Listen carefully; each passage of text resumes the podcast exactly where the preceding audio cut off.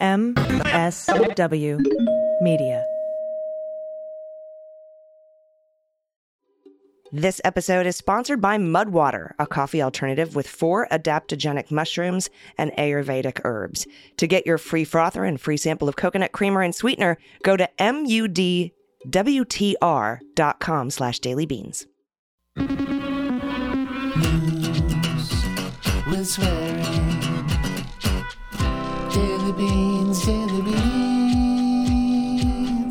daily beans, daily beans. Hello and welcome to the Daily Beans for Monday, October 9th, 2023. Today, Iran's Islamic Revolutionary Guard Corps helped plan and gave the green light to the Hamas attack on Israel, the worst attack since the Yom Kippur War in 1973. Twitter files analyst and alt right blogger Michael Benz has been exposed. Trump's civil fraud trial will be allowed to continue again. Vivek Ramaswamy is a shady liar. A Florida family has been sentenced to federal prison for selling fake COVID cures, and some pretty cool science news. I'm Allison Gill. And I'm Dana Goldberg.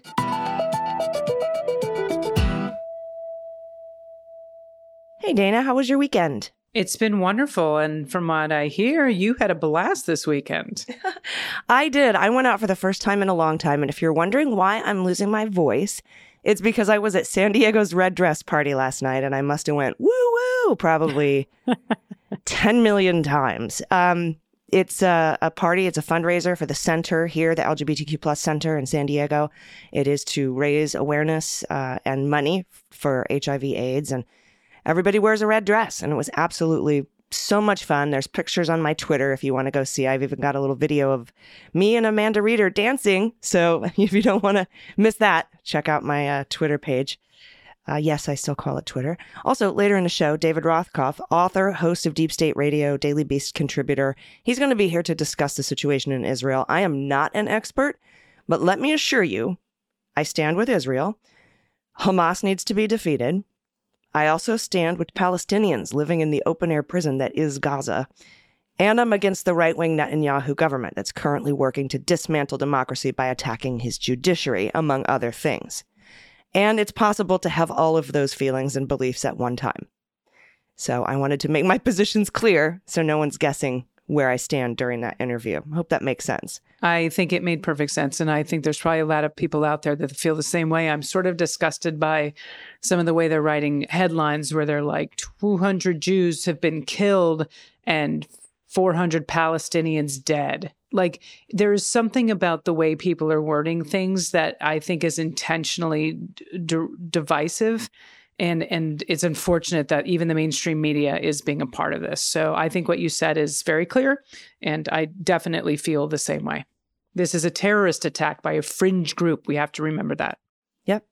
And that's what the media does. They both sides things. They make everything a horse race um, and they do that to make you mad so that you engage so that they can sell advertising. So that's how it works. Um, we don't like to do that here where i live all right, before we get to the hot notes, we have a couple quick hits. And to make a long story short, too late. All right, first up, an appeals court judge in New York has denied Donald Trump's motion to stay the New York Attorney General civil fraud case in New York. Um, this is the one that's currently underway. This is the second time he's asked for a stay here. He's been denied twice. But the court did agree to leave him in control of his assets for now. And um, that doesn't mean forever. It just means we're not going to start liquidating your shit until we either decide on this appeal or the trial is over. Uh, Pete and I will cover that this week on Cleanup on Aisle 45. Also, don't forget to check out the latest episode of Jack that just came out. It's out there. It's one of my favorite episodes so far. So I hope you enjoy it. All right, AG, and this one's from Politico. Republican presidential candidate Vivek Ramaswamy's campaign claimed Thursday that protesters ran into their parked car at a campaign stop in Grinnell, Iowa.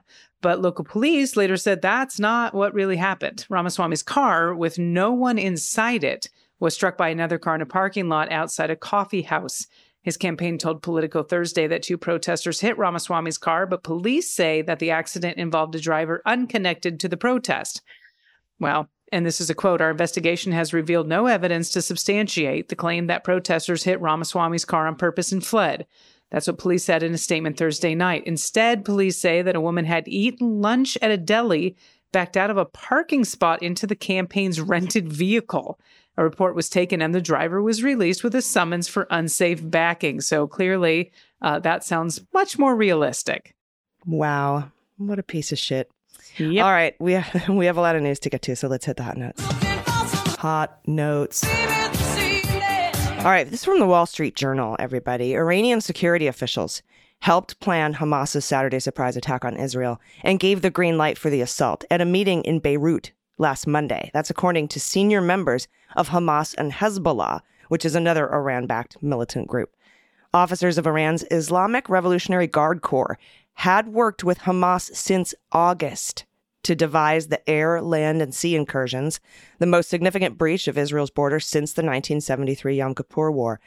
Now, details of the operation were refined during several meetings in Beirut, attended by IRGC officers and representatives of four Iran backed militant groups, including Hamas, which holds power in Gaza, and Hezbollah, a Shiite militant group and political faction in Lebanon. U.S. officials say they have not seen evidence of Tehran's involvement. In an interview with CNN that aired Sunday, Secretary of State Antony Blinken said, We've not yet seen evidence that Iran directed or was behind this particular attack, but there is certainly a long relationship. Quote, We don't have any information at this time to corroborate this account. That's what a U.S. official said of the meetings when reached for comment. A European official and advisor to the Syrian government, however, gave the same account of Iran's involvement in the lead up to the attack as the senior Hamas and Hezbollah members. Now, asked about the meetings, Mahmoud Mirdawi, who's a senior Hamas official, said the group planned the attack on its own. Quote, This is a Palestinian and Hamas decision, he said. The Iranian delegation at the United Nations in New York didn't respond to requests for comment. Iran's supreme leader, Ayatollah Ali Khamenei, has praised the attacks, saying in a post on Twitter that, quote, the Zionist regime will be eradicated at the hands of the Palestinian people and the resistance forces throughout the region. Now, again, this is Hamas, okay? This is a militant extremist group, but the, Iran's supreme leader is the one who made that quote. Now, a direct Iranian role would take Tehran's long running conflict of Israel out of the shadows, raising the risk of broader conflict in the Middle East. Senior Israeli security officials have pledged to strike at Iran's leadership if Tehran is found responsible for killing Israelis. Now, the IRGC's broader plan is to create a multi front threat. Uh, Hezbollah and the Popular Front for Liberation of Palestine in the north, and Palestinian Islamic Jihad and Hamas in Gaza and the West Bank. That's according to senior Hamas and Hezbollah members and an Iranian official. So that is the plan.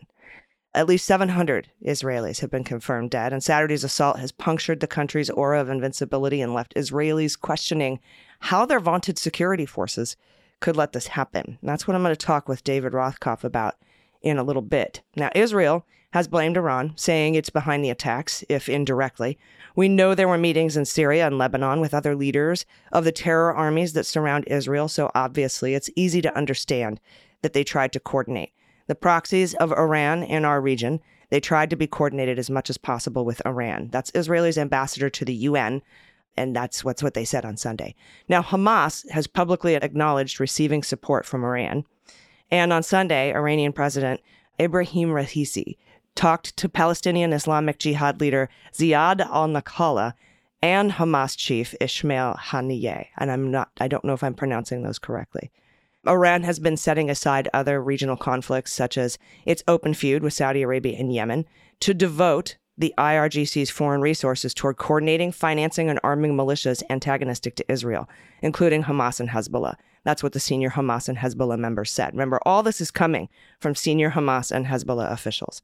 Now, the U.S. and Israel have designated Hamas and Hezbollah terrorist organizations. The strike was intended to hit Israel while it appeared distracted by internal political divisions over Netanyahu's government. It was also aimed at disrupting accelerating U.S. brokered talks to normalize relations between Saudi Arabia and Israel that Iran saw as threatening. That's again the senior Hamas and Hezbollah members. Building on peace deals with Egypt and Jordan, expanding Israeli ties with Gulf Arab states could create a chain of American allies linking three key choke points of global trade the Suez Canal, the Strait of Hormuz, and the Bab al Mandeb connecting the Red Sea to the Arabian Sea. Um, that's what Hussein Ibish, senior resident scholar at the Arab Gulf States Institute in Washington, says.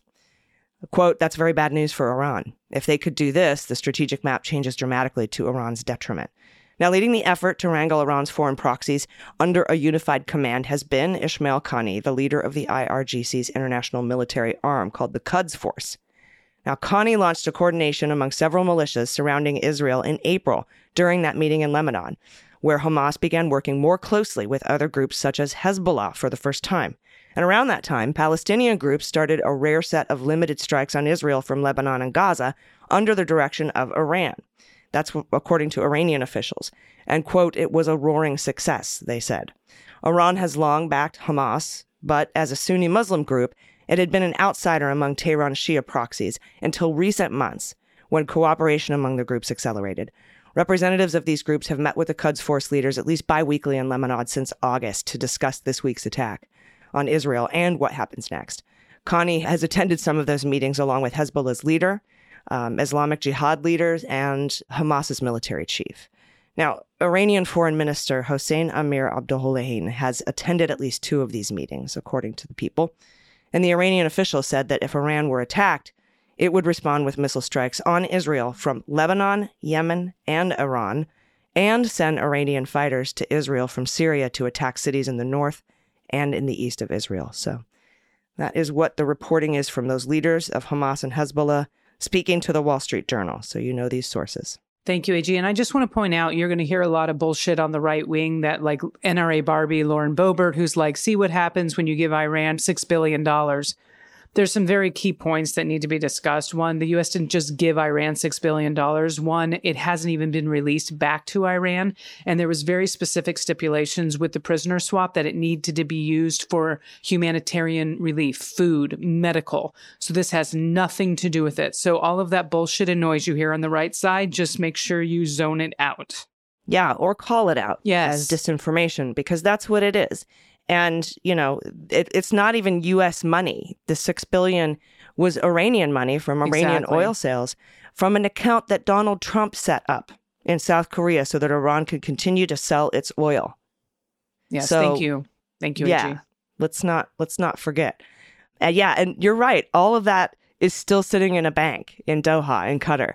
It hasn't even been released and not a penny has been spent on the medicine or food or aid that is supposed to go to Iran. So, Yeah. yeah, thank you for, for for reminding me about Oh, that and and- pointing that out too. Yeah, and for adding to it, you always have more to it, which which makes me incredibly happy.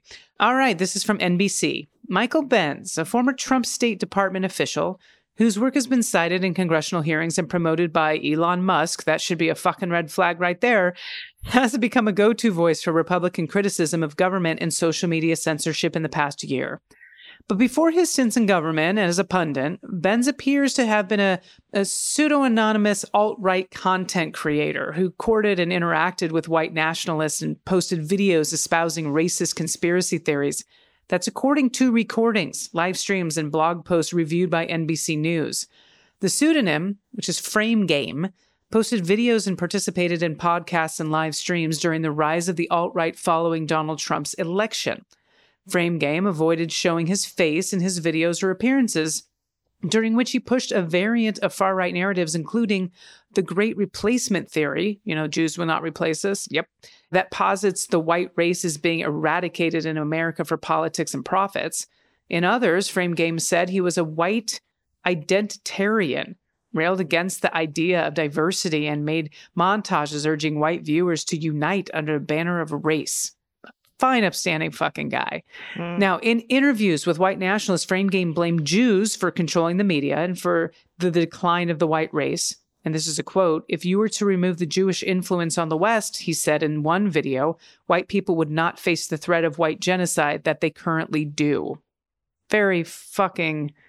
It, it's just it's it's it's awful. It's awful stuff coming out of him. Frame Game stopped posting in 2018. Now, a review of his content revealed various details that match Benz's appearance and life story. Benz, in his public posts and appearances, has not espoused the same racist views as Frame Game. And not surprising, that's why you use a fucking pseudonym so you can say all the things you actually think. Well, Frame Game went to some lengths to conceal his identity, but inadvertently slips during several live streams in which he would often visit web pages and toggle between browser tabs. All of that can be traced, betraying basically his anonymity. In one video, Frame Game brought up a website that automatically pulled a Facebook profile picture into its comments section. The picture appeared to be Benz with his then wife. In other videos, as Frame Game toggles windows, he displayed a web browser that showed the username Mike. In another instance, a profile page showed him signed into a browser as Michael. And in one instance, Mike can be seen in browser alongside a separate browser window that logged into Twitter displaying Frame Game's avatar as a person in a green hoodie. So not is he only a fucker, he's also really dumb. he's not very good at this. now, reached my phone, Benz declines to speak to a reporter, saying he was very busy. I'm sure he was trying to close his browser history. When asked if he had a comment on previous writings as frame game, Benz hung up on him or them, excuse me. I don't know if the reporter, the gender of the reporter. He did not respond to voice messages and text messages with a detailed list of questions. Hours after publication on Friday, Benz posted a lengthy statement confirming his connection to Frame Game account. He said the account was a covert effort intended to somehow combat combat the anti-Semitism it espoused. What the fuck? And this is a quote: "The account in question was a project by Jews." To get people who hated Jews to stop hating Jews, he wrote. Well, that in and of itself you can sound as bullshit because it makes no sense. Let me be clear, I'm extremely proud of this. I'm sure you are. Benz and his organization were also cited in reports and witness testimony from the House Select Subcommittee on the Weaponization of the Federal Government, led by Jim Jordan, as well as the Committee on Homeland Security and Governmental Affairs. Benz also amplified the Twitter files, all that shit that Elon Musk was re exing, whatever you call it. So, those documents released by Musk that revealed internal debates about content moderation and communications with outside organizations, governments, journalists, and researchers. Now, for months in videos and threads posted to Twitter, Benz has framed those internal debates as grand conspiracies and maligned the academic researchers and institutions involved as government spies and plants. Mm-hmm. Like this guy's fucking gaslighting all over the place. Frame Game was prompted by alt right leaders, including Richard Spencer, Yep, who led torch carrying white nationalists in Charlottesville. We all remember that. That was in Virginia in 2017 and has appeared often on podcasts of white supremacists, including Patrick Casey of the group then known as Identity Europa. I think it's supposed to be Europa, but the V is a U because they're dumb. Thank you for that. At least it wasn't me this time. Okay, Identity Europa, which helped plan the deadly Unite the Right rally in Charlottesville on Canadian white supremacist Jean Francois Gariépy. Sure. Yeah, his podcast, Frame Game, discussed his views that whites are being systematically replaced by non whites, which he claimed Jews were responsible for. And this is a quote If if I, a Jew, a member of the tribe, Hebrew schooled, can read Mein Kampf and think, holy shit, Hitler actually had some decent points, then no one is safe from hating you once they find out who is behind the white genocide happening all over the world. That's what he wrote in another post. The guy is nuts. Mm-hmm. Benz has gotten the attention of Musk too. Now, the billionaire, who we know owns the X platform, has publicly replied to some of Benz posts on the platform. Benz, at one point, he tweeted about the leader of X's team meant to deal with disinformation and election integrity, claiming that they were trying to rig election discourse on X which is you know one of those things that like the lady doth protest too much because you know that's why x is trying to be destroyed by the way Mhm. now that person and others on the team were later fired with musk posting that the team was and i quote undermining election integrity i just a big go fuck yourself to all of these guys that are involved in this whole story Yeah, and thanks to the Sparrow Project for doing most of the research for NBC on this. Um, I don't think there that she's uh, that that account is mentioned in here, but um, Sparrow Project has been looking into this for months. So, uh, good job. All right, next up from ABC, members of a Florida family who claimed they had a miracle cure for COVID nineteen that contained a toxic bleach were sentenced to federal prison on Friday. Mark Grenon, 66, and his three sons, Jonathan, Jordan, and Joseph, were found guilty of conspiracy to defraud the United States by distributing an unapproved and misbranded drug. His kids, by the way, are 37, 29, and 36. The federal jury also found Jonathan and Jordan Grenon guilty of contempt of court following a trial this summer. Jonathan and Jordan were sentenced to 151 months, 12 and a half years in federal prison, while Mark and Joseph were sentenced to five years. Federal prosecutors said the men manufactured, produced, and sold a dangerous product they claimed would cure COVID 19. Their, quote, miracle mineral solution, or MMS, was sold under the guise of the Genesis 2 Church of Health and Healing, according to prosecutors. Now, MMS contains sodium chlorite and water, which, when ingested orally, became chlorine dioxide, a powerful bleach typically used in industrial water treatment or bleaching textiles, pulp, and paper. That's what the DOJ said. During the trial, prosecutors showed the jury photos of a video of a shed in Jonathan Grenon's backyard in Bradenton, Bradenton, Florida, maybe, that had dozens of blue chemical drums containing nearly 10,000 pounds of sodium chlorite powder with labels warning the product was toxic and harmful if swallowed. It turns into bleach when you swallow it. The Grenon sold MMS through the United States and before marketing it as a COVID 19 cure, claimed it would cure other diseases and disorders, including leukemia, HIV, diabetes, Alzheimer's. And federal prosecutors uh, added that MMS was not approved by the U.S. Food and Drug Administration to treat COVID 19 or any other use, the DOJ said. Yeah, I would hope so, if it kills you. Since 2010, the FDA has warned customers not to purchase or use MMS. Since 2010 and that drinking it could cause severe reactions. The FDA has received reports of consumers who have suffered from severe vomiting, severe diarrhea, life threatening low blood pressure caused by dehydration, and acute liver failure after drinking these products. In some cases, people developed life threatening conditions and even died drinking MMS. The church, co founded by Mark Grenon, was not affiliated with any religion. Mark Grenon repeatedly acknowledged that he founded Genesis to legalize MMS and avoid going to jail. The Grenons received more than a million dollars selling this shit, which could only be acquired by donating to the church, according to the DOJ. Jonathan and Jordan Grenon's contempt of court charges stem from a civil case the DOJ filed over MMS. The federal government sued the defendants in Genesis 2 Church of Health and Healing to halt their distribution, with uh, the brothers willfully violated, by the way. So they were ordered to stop and they willfully violated that, and then the charges happened. Now, during the civil trial, Dana, the two threatened to take up arms against the presiding judge and promised another Waco. Wow. Yeah. Uh, like, all right, fellas, enjoy your five and 12 and a half years in prison. And we, normally, normally, Dana, we don't cover science on this show, but this was too amazing to pass up, and it's your home state. So take it away. I love it. This is from CBS. Scientists have confirmed that fossilized footprints found in New Mexico are between 21,000 and 23,000 years old, meaning humans existed in North America much earlier than previously believed. This is really going to fuck up Laura, like Lauren Boebert and Marjorie Taylor Greene, who don't believe in evolution, only because they've never evolved. Now, the original study about footprints discovered embedded in the ground of White Sands National Park. If you haven't been, by the way, it's absolutely phenomenal. You should go. They were found embedded in the ground of White Sands National Park in New Mexico. Was published in September of 2021, sparking conversations with some questioning the accuracy of the findings. It was believed humans existed in North America somewhere between 13,500 and 16,000 years ago. So were the prints, some of which look distinctly human with five toes, really between 21,000 and 23,000 years old? Well, researchers from the U.S. Geological Survey and other scientists decided to do a follow up study using two new approaches to determine the age of the prints. And this is a quote The immediate reaction in some circles of the archaeological community was that the accuracy of our dating was insufficient to making the extraordinary claim that humans were present in North America during the last glacial maximum.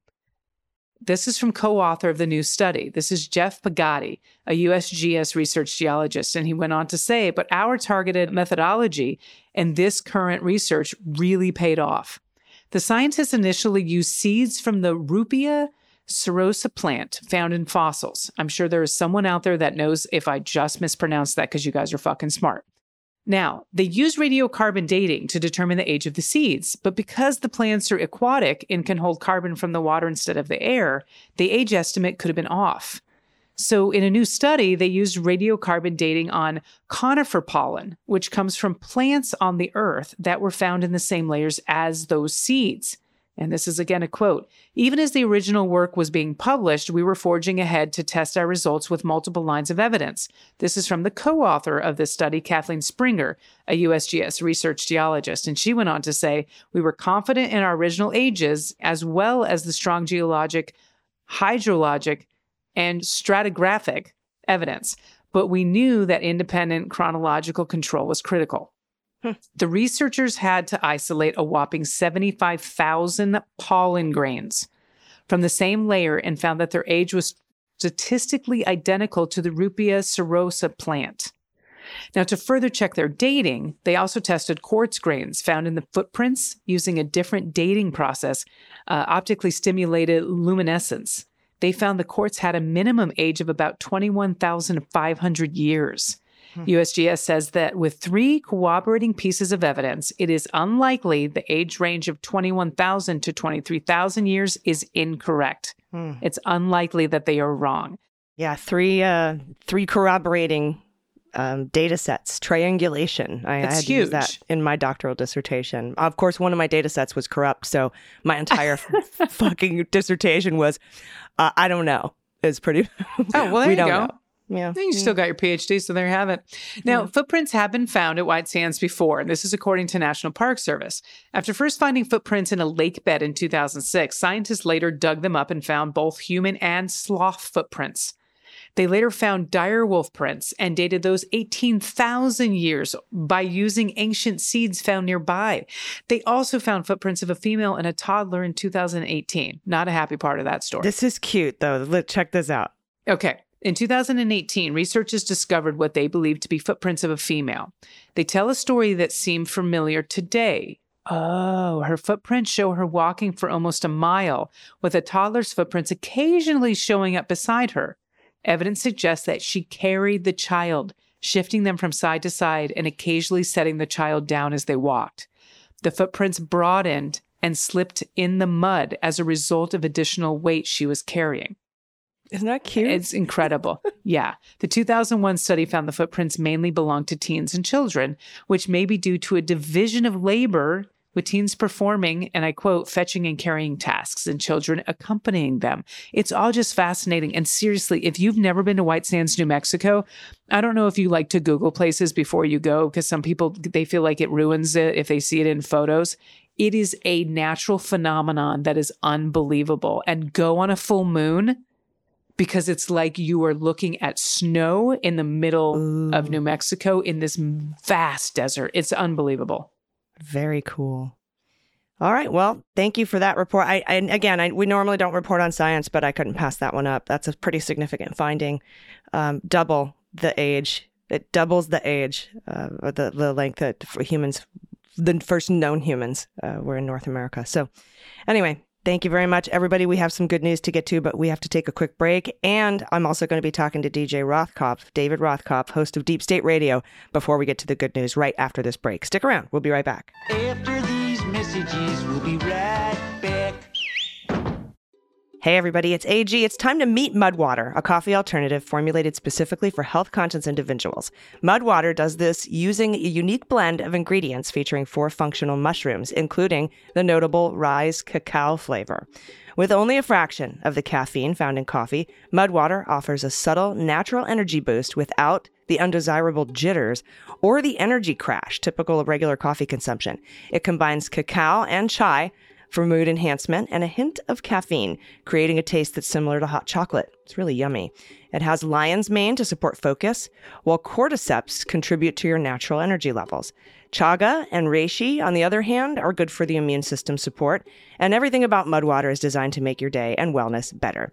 Mudwater also adheres to the most stringent quality standards. It's Whole 30 approved, 100% USDA organic, non GMO, gluten free, vegan, and kosher certified without any added sugars or artificial sweeteners. They went all out. I recently received the Mudwater Morning Ritual Starter Kit. The cacao blend provided in the kit tastes like an exquisite masala chai cacao fusion. It's amazing. It's so good. It delivered a gentle yet effective energy boost without the jitters and the crash later. I absolutely love it. It also comes with a USB rechargeable frother and a guidebook, making it even easier to use and enjoy. So if you're contemplating a switch from coffee, this starter kit is the perfect place to start. To get your free frother and free samples of coconut creamer and sweetener, go to mudwater, M-U-D-W-T-R dot com slash dailybeans. That's free samples and a frother when you go to M-U-D-W-T-R dot com slash dailybeans. You'll be glad you did. Hey, everybody, welcome back. I'm happy to be joined today by a friend of mine who knows a lot more about this than I do. He is uh, the host of Deep State Radio, which is an incredible program you need to listen to if you don't already. He's a, sometimes an MSNBC contributor and he writes for the Daily Beast. Please welcome David Rothkopf. Hi, David. Hi, how are you? I'm good today. Well, first of all, again, you know so much more about this region of the world. You know, I'm over here focusing mostly on justice politics and justice news. But you you also penned a piece for the Daily Beast called Hapless Netanyahu was totally unprepared for attack. So, can you talk a little bit about this piece that you wrote and and what you can tell us about what's going on in the Middle East right now? Sure. Uh, you know, the point I wanted to make in the piece was that what we are seeing unfold now in uh, Israel and in the Palestinian territories, although it seems familiar, is different from things that have happened in the past. And one of the reasons it's different is that Hamas undertook an operation of much greater scale and complexity than they have ever been able to undertake in the past. But another reason it's different is that this certainly represents the biggest intelligence failure by the Israelis and by their allies, and I think that includes us, in at least, say, 50 years since the Yom Kippur War, possibly longer, because this was more predictable, and yet the preparations for it were not made.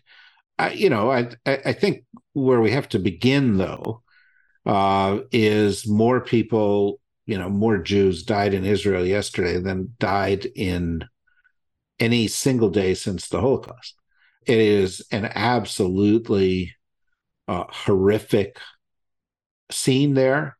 Um, uh, most of the people who died, and right now the number is between seven and 800, but it's going to grow and thousands injured.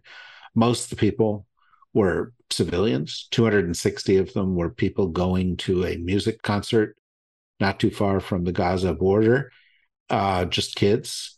Uh, we have hostage crises coming out of this thing, but essentially, people's mothers and fathers and sisters and brothers and children and grandmothers died. And while I think it's very important that we talk about why did this happen? Why did it happen now? What went wrong? And where does it go? I think the place you have to begin is with the human side of it, which is catastrophic. Um, I think we also have to acknowledge that you know Benjamin Netanyahu then said, "Well, we're going to go into Gaza. We're going to make it rubble," and you know people in Gaza should leave. Well, this was a profoundly uh, cynical thing to say. Mm-hmm. They can't leave. They can't right, leave. Exactly. They call it's considered a, an open air prison for all intents and purposes. Right, and it's the most densely populated area on the planet Earth with terrible infrastructure. And if there is a terrorist, the terrorist is always next to, and partially by design, always next to civilians in some way or another. And so what we're going to see is carnage followed by carnage. Yeah, it almost felt to me like they were trying to uh, forgive themselves for what they were about to or what they are about to do. Uh, do you know what I mean? Like, well, we told you to leave. Um, like that's somehow well, I, th- I, think to some extent that's the case, but you know the Israelis have a history that you know when one Israeli dies, a multiple, a high multiple number of Palestinians die, and they value Israeli lives higher than they value Palestinian lives. And you know, I don't. Again, if we're going to do a thoughtful analysis of this, and we're not going to let the terrorists off the hook, and we believe that they should be brought to justice and and and we do want to you know protect you know innocent people in each of these countries you have to go back and say you know to what extent do the conditions in Gaza, to what extent does the cycle of pain in this part of the world, to what extent does this extreme right wing administration in Israel contribute to this situation? And, um, you know, I, I would add because you know I've, I've brought these things up, and some people are like, "Well, how dare you suggest there's moral equivalency?" And I'm like, "Well, that I'm not suggesting there's moral equivalency. A terrorist is not um, does not do anything defensible. But one of the other things that made what happened in Israel different uh, yesterday was that almost immediately Israeli generals, senior Israeli political leaders came out and said, This is because of this administration. They dropped the ball. They were focused on you know, annexing uh, territory in the in the in the West Bank. They were focused on these extreme policies. They were focused on undermining democracy in Israel, and they didn't focus on the security of the country as they should have. Um, and I've never seen that. I've never seen in watching what's going on in Israel for decades and decades the kind of instantaneous outrage at the government for the role that it played in creating the conditions for yesterday's horrific events. Well, this is, I mean, this is Hamas did this. Right. Right. I mean, we need, I mean, we do need to be clear, right? That, that absolutely, it's absolutely uh, horrific and awful and that Hamas did this. But what, like, what's the answer, I guess? Because to me, killing civilians is not the answer. And the government as well as our own uh, like you said was very was caught off guard. Like what's the answer? Well look if i knew what the answer was um, if anybody knew what the answer was this problem wouldn't have been going on for the past um, 80 years there has to be a response right though there has to be a response well, no no and i think the israeli response will be to go in and try to destroy hamas uh, try to decapitate its leadership try to gut its ability to wage future such attacks. And I think that in order to do that in an environment like Gaza, there has to be an acceptance that there will be a certain degree of collateral uh, damage. And of course, the question is going to become one of degree. Uh, have they taken sufficient care? Um, are they are they going about their military objectives in a way that is sufficiently responsive to civilian needs? And is there any movement whatsoever to produce the kind of long-term solution to this that you are you know mentioning and of course the only real long-term solution for this is that the palestinians have their own state two state solution right yeah. and and i remember jared saying he had sussed it out he had figured it out he has created peace uh, in the Middle East. And then he, uh, of course, they didn't invite the Palestinians to the table at all for those talks, if I remember correctly. Well, I think that's true. And I think another, you know, contributing factor to what we saw here is that there was a ongoing discussion between the Israelis and the Saudis and the United States about creating what we're called a called a normalization agreement.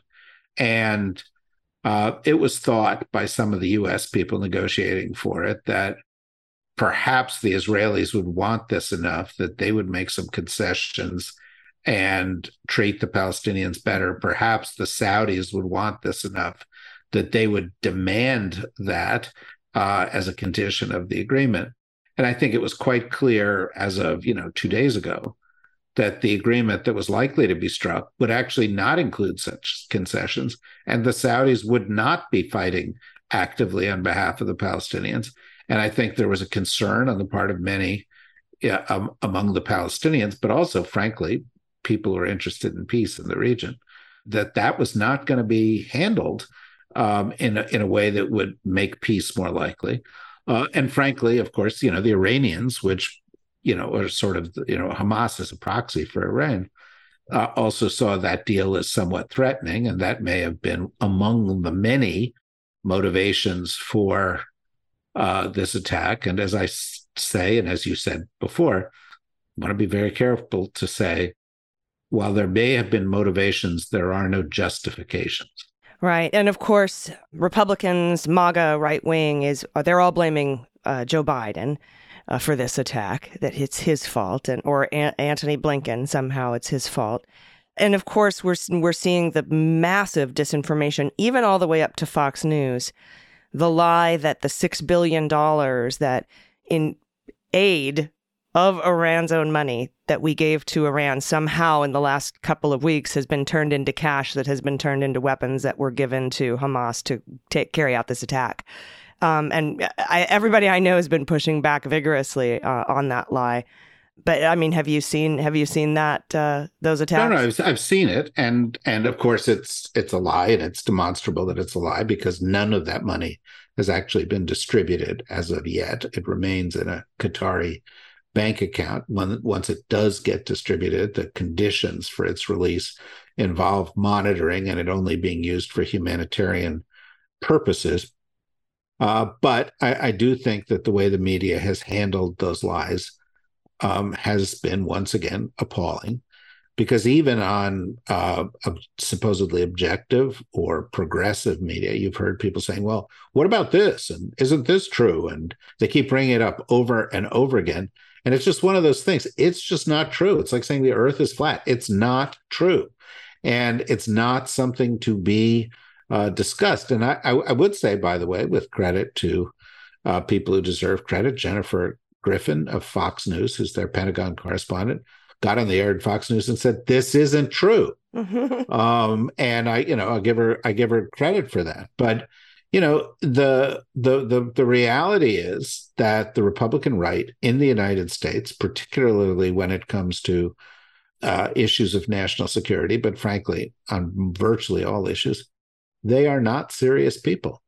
They believe that uh, lying is justified in every circumstance. They don't care to know what's really going on. And, you know, blaming Joe Biden for this is like blaming Joe Biden for the aurora borealis. It has nothing to do with him. Yeah, and I see um, all sorts. Uh, uh, Ric Grenell. Ugh. I mean, what was he? Uh, intelligence? Like, well, I mean, I, I, wouldn't use the word intelligence in, in regard to Ric Grenell. No, no, no, me neither. But it wasn't his but job yes, title. He was the acting director of national intelligence mm-hmm. in in the United States. He was the ambassador to Germany, and he was one of the people that was appointed by Trump not because they had expertise, not because they offered good judgment, but because they were blindly loyal to Trump. Do you think that the GOP chaos, the fact that we don't have a Speaker of the House, the fact that we haven't promoted over 300 of our flag officers, the fact that we still haven't filled one of our Joint Chiefs of Staff uh, vacancies, all of that chaos, and the fact that the CR that we just passed stripped the funding for Ukraine do, I mean, it's it seems it's hard for me to believe that these kinds of operations, these these sorts of uh, attacks in the name of tyranny, uh, happen coincidentally. Uh, it seemed like uh, uh, the timing might have something, might might have some bearing, and now all all eyes on you know China and Taiwan. But look, the MAGA Republican Party supports our enemies and undercuts our national security. They they do it when they support insurrectionists. They do it when they defend the theft of vital national secrets by a former president and apparently uh, the distribution of those vital national secrets around Mar-a-Lago like they were plates of appetizers.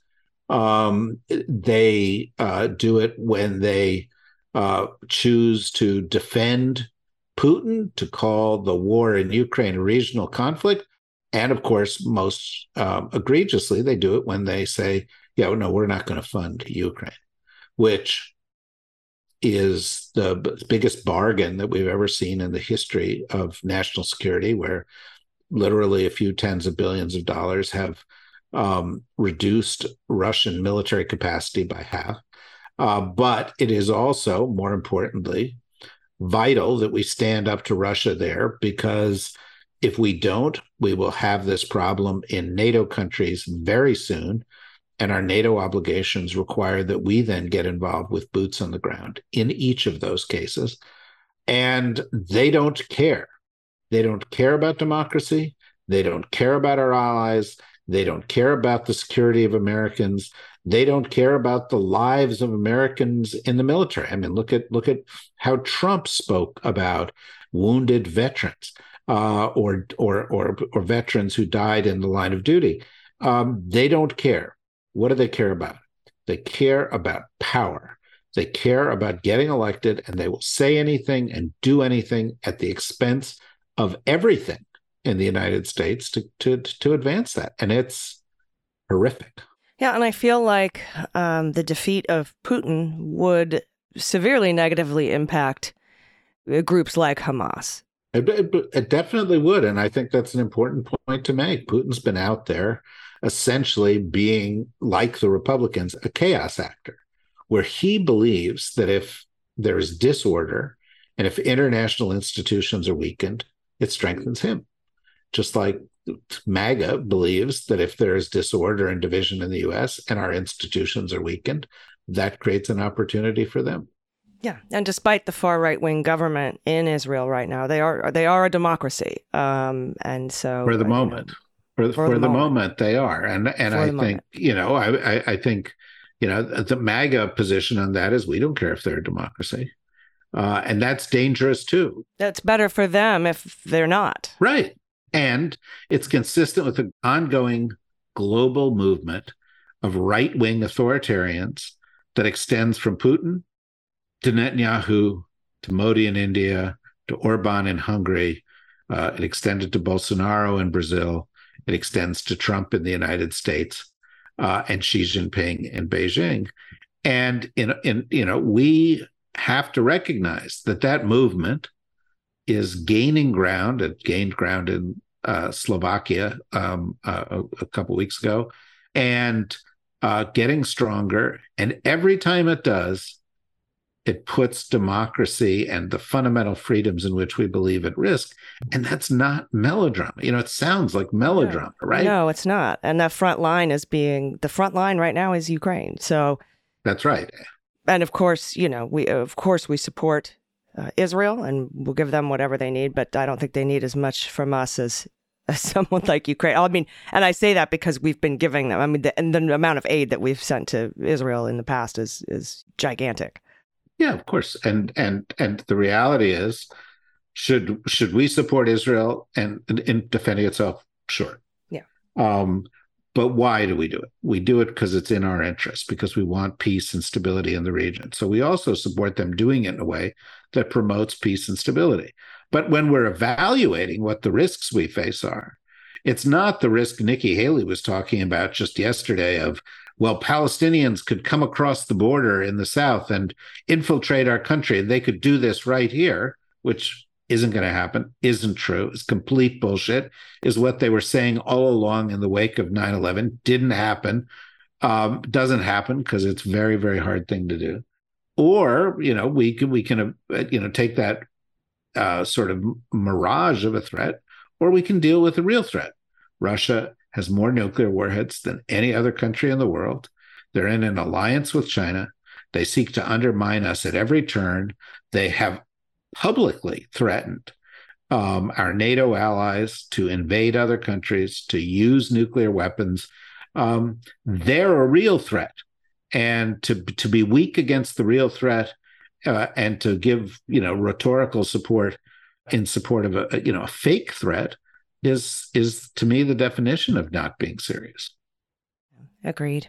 Thank you so much for taking time uh, to speak with us today. The piece, everybody, is uh, in the Daily Beast. You can find it by uh, Googling David Rothkopf. Hapless Netanyahu was totally unprepared for attack.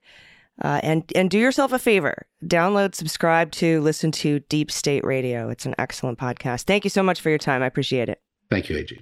Everybody, stick around. We'll be right back with the good news. Everybody, welcome back. It's time for the good news. Who likes good news? Everyone? Then good news, everyone.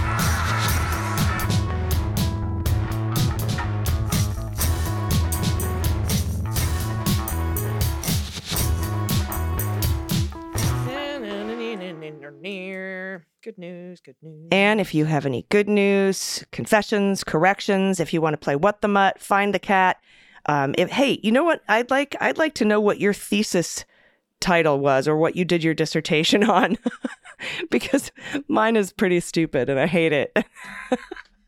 but I'm interested in whatever what everybody else had to do theirs on. Uh, if you want to give a shout out to yourself, a shout out to um, your parents, a loved one, a spouse, a, a small business in your community, your business, anything you want to shout out, you can send it to us as well. Just go to dailybeanspod.com and click on contact. All right, first up from Daryl, pronouns he and him. Hi, AG and DG. I have a correction. The town in New Jersey is pronounced Bogota, like Abe Vigoda. I knew it wasn't, but it had to be different, right? Right. It's never as easy for us. Bagoda. Love you both and thanks for all you do. Attaches a picture of my 84 year old mom one year after her third heart surgery and rehab. She is also a breast cancer survivor and tough as iron. Hell, Hell yeah. yeah. Thanks for sending that in and thanks for the correction. Bagoda. Good to know. Like like Vagoda. I will remember that. Amazing. All right. This is from Lady O the Farm, pronouns she and her. Hello, love beans. My family had had a rough go last several years, which has turned into a fight for access to an education for high risk kids in a high risk family when the local public school is full of sick kids and staff made even more dangerous by the lack of functioning ventilation system. I basically spent the last three years having to explain to people that an impossible situation occurred, and now my family faces the painful reality of knowing that 50% of us will likely be dead or dying within the next 20 years. I need folks around my family to take action to help us keep those odds from getting worse. Most refuse. But we had a couple of moments of brighter light this week that might lead to help so I can wave a piece of paper and not have to plead with people, at least sometimes. Now, I'm bragging on myself here because this has been an incredibly frustrating, painful, and difficult road, and I'm trudging it with my three girls and an amazing husband and brief hugs from internet friends. Every hand helps. Thanks all. I'm trying to take this glimmer of hope and rest in, in it for a moment. So, in support of the moments of happiness, want to play Who's the Moo? Opine on the bovine?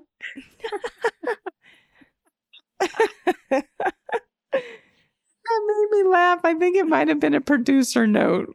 So if that was Kanai, well done. We're going to opine on a bovine. This was my first cow named Miss Maggie Moo. I bought her. I brought her home. She came with a grumpy pet sheep with with a deeper ba than Maggie's moo. She gave delicious golden milk, and I used to nap on her in the sun of our pasture in Colorado.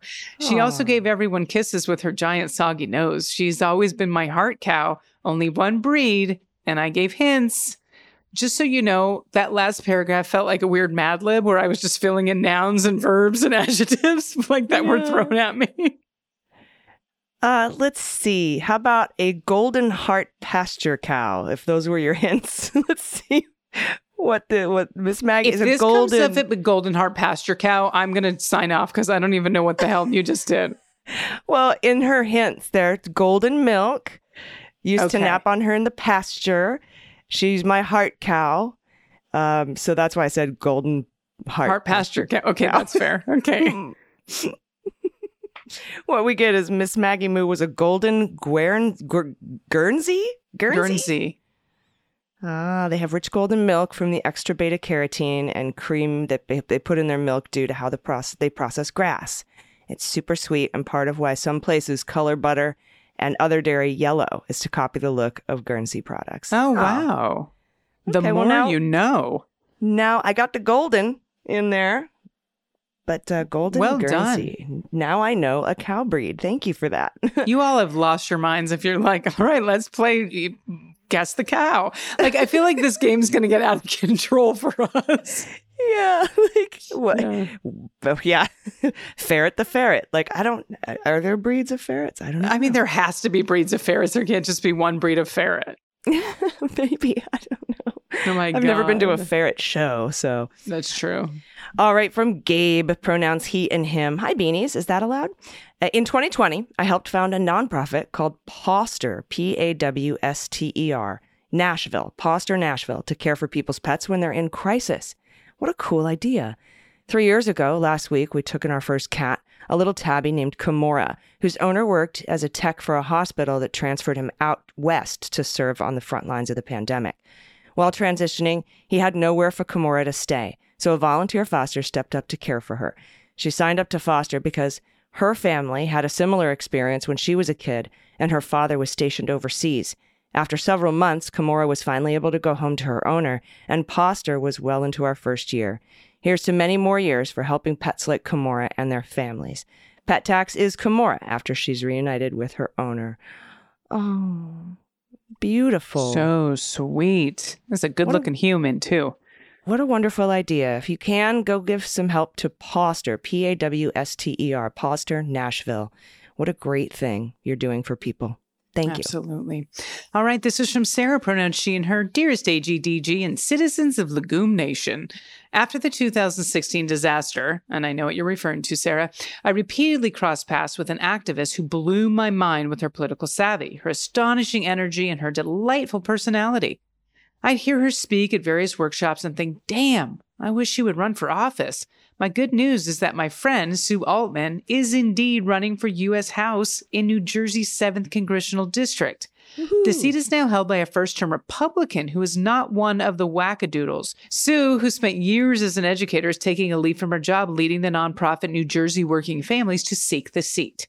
Any pickup opportunity for the Dems is a promising story in its own right, but the res- excuse me, the prospect of replacing the incumbent with someone of Sue's caliber makes me positively giddy. This article provides a nice introduction to Sue, and there's going to be this link in the show notes. Please allow me to plug a fundraiser I'm hosting for Sue on Friday, October 13th. And there's going to be another link in the show notes for this because it's a secureactblue.com link. And I know I've donated, AG's donated, super legit. Now, those who live in Philly or South Jersey would be welcome to come, and those who can't afford to help flip a ripe seat are humbly asked to pitch in. As to Pop Pet Tax, this is Kermit. Nicknames are Wyatt Derp and Lord Derpslot. Uh, for him, the, str- the struggle to control the tongue is a very real one every single day. I hear you, Derpslot. Uh, grateful for all your efforts, Bean Queens, and thankful that there's a community that appreciates good news in its many forms as an antidote to the crazy and scary shit whirling ever closer. Stay safe and strong. Look at the derpster. Oh, my God, this photo. Yeah, that tongue is legit. Wyatt Derp. I love it. Thank you so much for that. And we'll have those links in the show notes, uh, like you said, Dana. Next up from Anonymous, she and her. Hello, Beanie Babies. I really hope I'm the first to come up with that one. Uh, been listening to you for about a year now and treasure your good news segment and the sanity you bring to the insane news that we're bombarded with in this crazy world. I haven't really had much to share, but I did visit a dear friend in Barcelona recently. I always have to say Barcelona. And snapped this photo for AG of, well, not a frog orgy, but frog coupling immortalized on the incredible door of the Sagrada Familia. So, happy day, AG. In good news, my cat Grissom, who was on chemo meds for eight months, is now cancer free and behaving like his old self. And so for my pet tax, I'm including photos of my rescue brothers, Grissom and Mohawk, who are nine and torture me with their cuteness every day. They like twinning. Mohawk has the white.